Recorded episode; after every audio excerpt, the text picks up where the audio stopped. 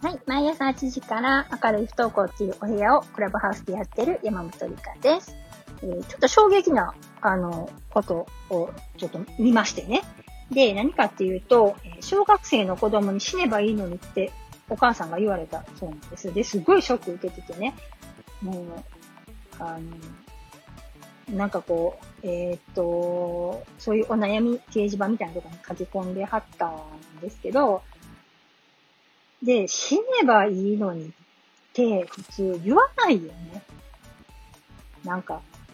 お母さんは何も悪くないよ。お母さん頑張ってはる。えー、そんなん言う、その子供の方が、なんかもう、そういう子大変やね、みたいな、ね、お母さんよりの言葉を、まあ言ってはるんですよ、周りのみんながね。うん。で、まあそれはそういう番なんで、全然いいんですよ。お母さんを慰めるか、みたいな感じになって、全然それはいいんですけど、でも、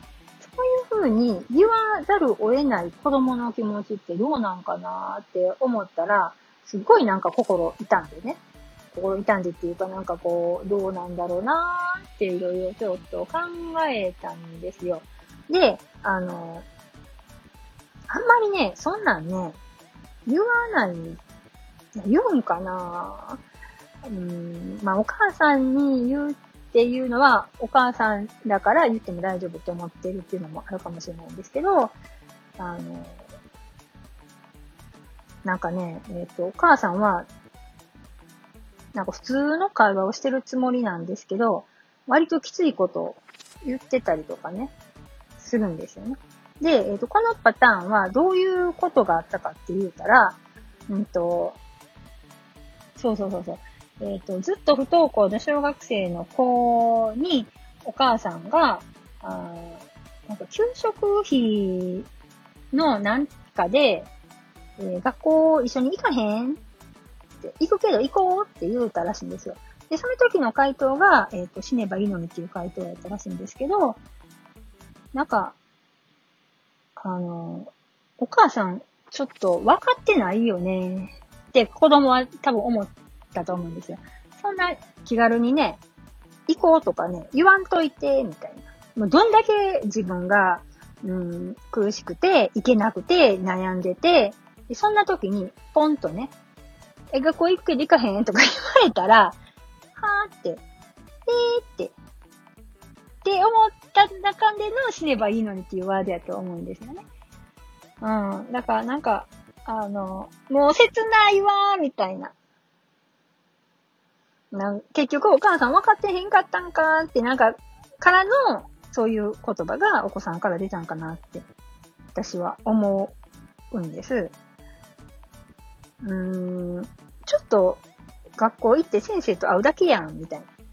感じなんですけど、でもその子にとったらもう学校行くっていうのはなんかもう戦場に行く感じもう戦いに行く、生きるか死ぬかの戦いに行く感じぐらいに、例えばしんどいところやったら気軽にちょっと顔出しに行かへんみたいな感じが言えないかなと思うんですよね。うん。だから、えっ、ー、と、行かへん、行こう、なんでや行こうや、とかね。じゃなくて、あ、じゃあ、あのー、学校に何々ちょっと行ってくるから、って。って言うだけで、つぶやくだけでいいと思うんですよ。明日、あのー、なんとか、かんとかで学校に行ってくるわね、ぐらいの報告とかでも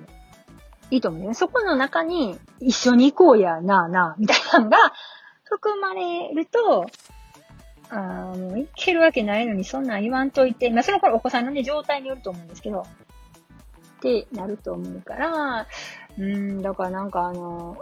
温度差ですよね。温度差っていうの？なんか、えっ、ー、と、持ってるものの重さが全然違うから、もう、そういう、そこまで言わない。お母さん気づかへんにやと思って、その子も言ったんだと思うんですけど、うん、だから、なんかそういうのって積み重ねだと思うんですよね。なんか本を繰り返してたら、多分、もう信頼感がね、信頼がなくなりますよね。ちょっと信頼回復したと思ってまたリセットしてみたいな繰り返しになると思うんで、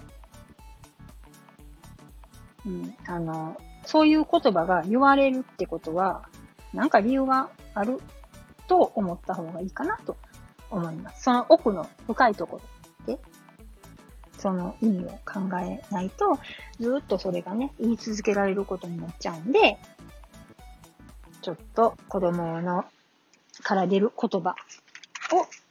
えー、見ま、見直してもらえたらなと思います。はい、ということで山本理香でした。